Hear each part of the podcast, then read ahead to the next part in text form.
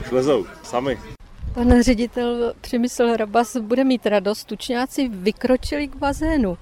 Co myslíte, že je vytáhlo ven? Oni jsou konzervativní a protože předtím byli v ohrádce a ta ohrádka zmizela, tak je to pro ně změna a jsou nejistí. Ale hrozně je to láká, chtěli by do vody, ale zároveň mají obavy z té změny, takže to chvilku bude trvat, než si zvyknou. Aha, zase nastal obrat. To oni si vlastně takhle zkusí zkouší. několikrát tam a ano. zpátky, až jeden odvážlivec do té vody skočí.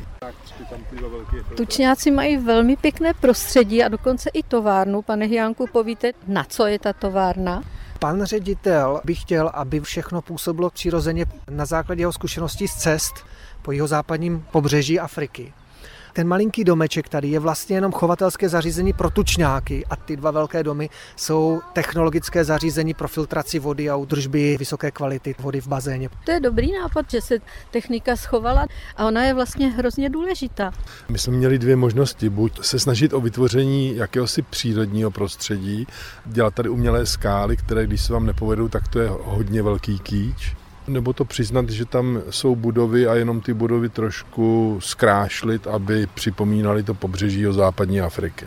Jihozápadní Afrika a Michal Podhrázky, který má stučňáky za sebou velký kus práce. Jste teď v tuhle chvíli spokojený, zoolog? Já bych řekl, velký kus práce ještě před sebou, protože v podstatě všechno, do čeho jsme teďka s tučákama šli, tak pro nás bylo nové. Máme za sebou několik bezesných nocí. A to věřím. Nejhorší byl ten transport a to potom transportu. Jako. Začalo se v Amsterdamu, pak se přejíždělo hodinu a půl do Arnhemu, tam se naložil zbytek té skupiny a ještě ten den se muselo dojet sem. Byli tady večer v 8, to vykládání proběhlo v klidu, jsou tam 8-měsíční mláďata i 11-letý jedinec.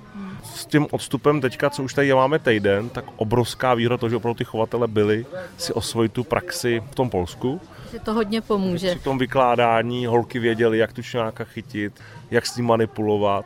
Druhá věc, eh, tučňáci jsou zvyklí na to, že se krmí v modrých rukavicích. Jakmile Bude si vezmete- zrovna v modrých. Jakmile si vezmete černé rukavice, tak nežerou. A to, že začnou žrát, je v podstatě jako ten první ukazatel toho, že se to začne jakoby stabilizovat a, a dobrý. My jsme rádi, že se do toho domečku vracejí, ten domeček považují za své jakoby takové útočiště, jakmile jsou ve stresu. V tom domečku se krmějí, tam mají svůj klid a uvidíme, jak to bude pokračovat dál. Můžu se vás zeptat, jak se vám tu části líbí? Já tučňáky miluju. Takhle zblízka jste ještě neviděli, ne? Ne, to ne, vždycky jenom v televizi třeba nebo tak. Líbí se návštěvníkům tučňáci a tobě se taky líbí tučňák? Jo, Že má hezký černobílý kabátek, viď?